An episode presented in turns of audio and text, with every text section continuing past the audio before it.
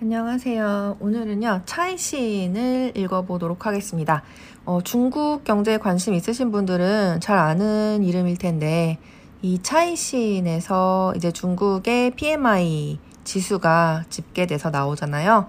어, 제조업 관리자 구매 지수, 그리고 서비스업 어, PMI가 이 차이신으로부터 어, 집계가 되어서 발표가 되고 그게 주가에도 영향을 많이 미치죠. 그래서 되게 중요한 미디어이기 때문에 한번 그 기사를 찾아서 읽어볼까 하는 생각이 들어서 와 보았습니다.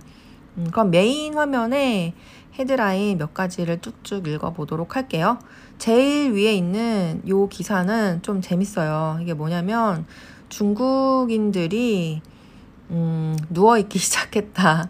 그 물질주의에 대한 대항의 방법으로 어, 누워있기 시작했다. 누워있다. 오늘의 중국어 요겁니다. 당핑. 누워있다인데요. 누워서 아무것도 안 하다. 뭐 그런 뜻이죠. 근데 이런 감성이 한국에도 있다고 생각을 하거든요. 한국 같은 경우도 너무 치열한 경쟁을 하고 있기 때문에 사람들이 번아웃 같은 것에 빠지기 쉽고 굉장히 피로한 사회잖아요. 그래서 요새는 책 같은 것도 그런 거 많잖아요. 책 표지 보면 막 누워 있고 아무것도 안 해도 괜찮아. 뭐 이런 책도 엄청 많고 어, 뭐 아무것도 안 하고 있지만 더욱 격렬하게 아무것도 하기 싫다. 뭐 이런 밈도 있고 그렇잖아요.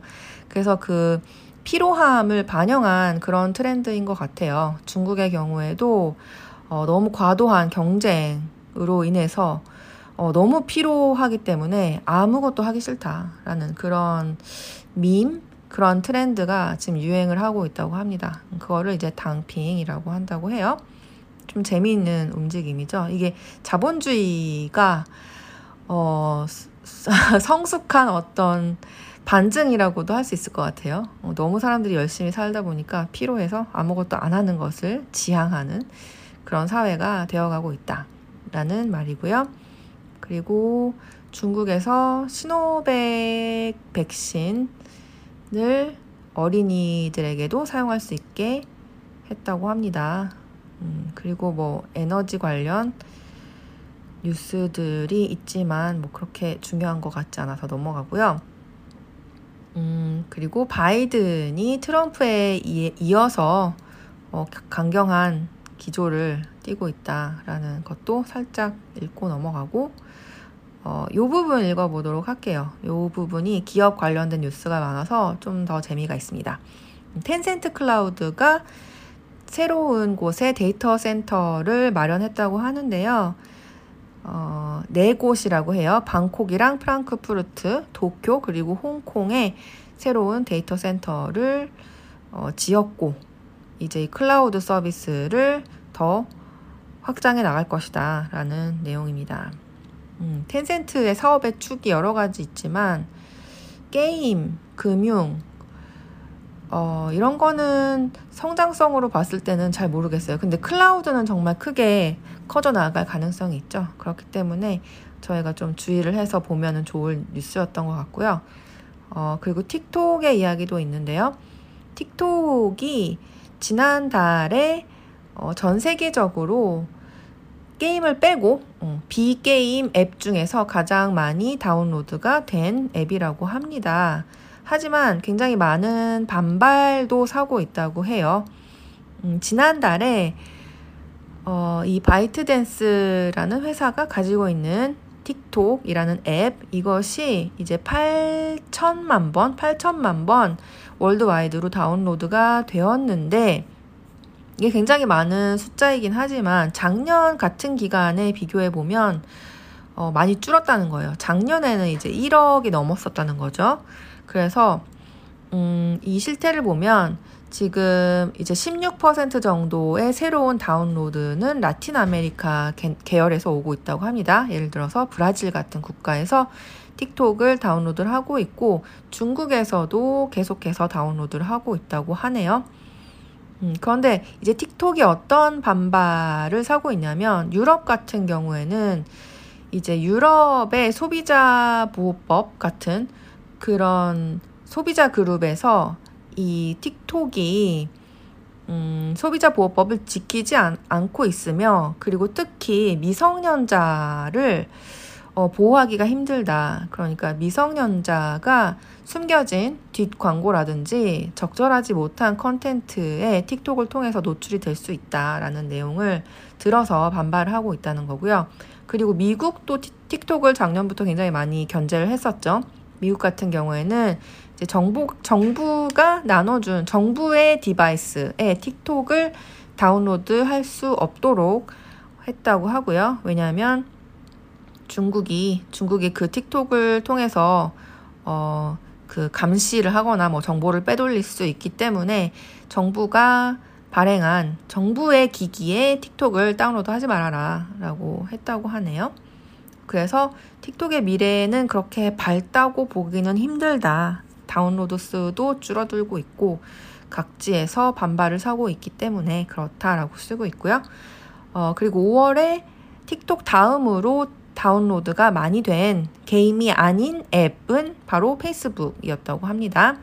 음, 총 5,300만 번 install이 되었다고 해요.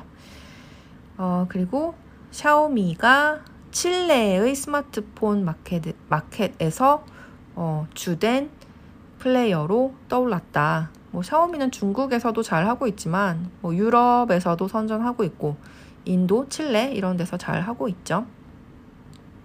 그리고 이거는 좀 귀여운 뉴스인데 어, 야생 코끼리 떼가 그 한 달 동안 행진을 해가지고 쿤밍까지 왔다고 해요. 근데 이 코끼리들이 편도로 온 건지 아니면 다시 돌아갈 건지 어, 화제라고 합니다. 음, 그리고 어, 중국의 투자자들이 돈을 굉장히 많이 빌렸다고 하네요. 빚을 내서 주식을 한다는 얘기죠.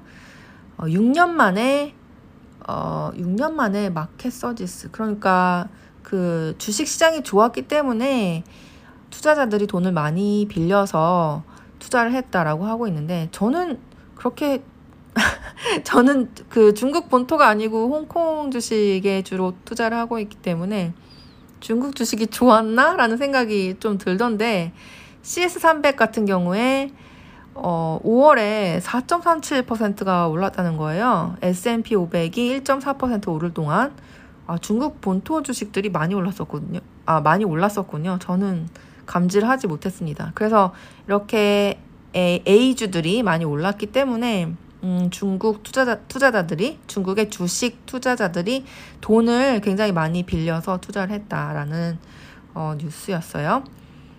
어, 그리고 다른 게 뭐 재밌는 게 있을까요?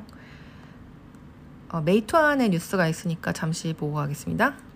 메이투안의 치프죠. 메이투안의 파운더인 왕싱, 왕싱 회장이 어, China's growing ranks of philanthropist.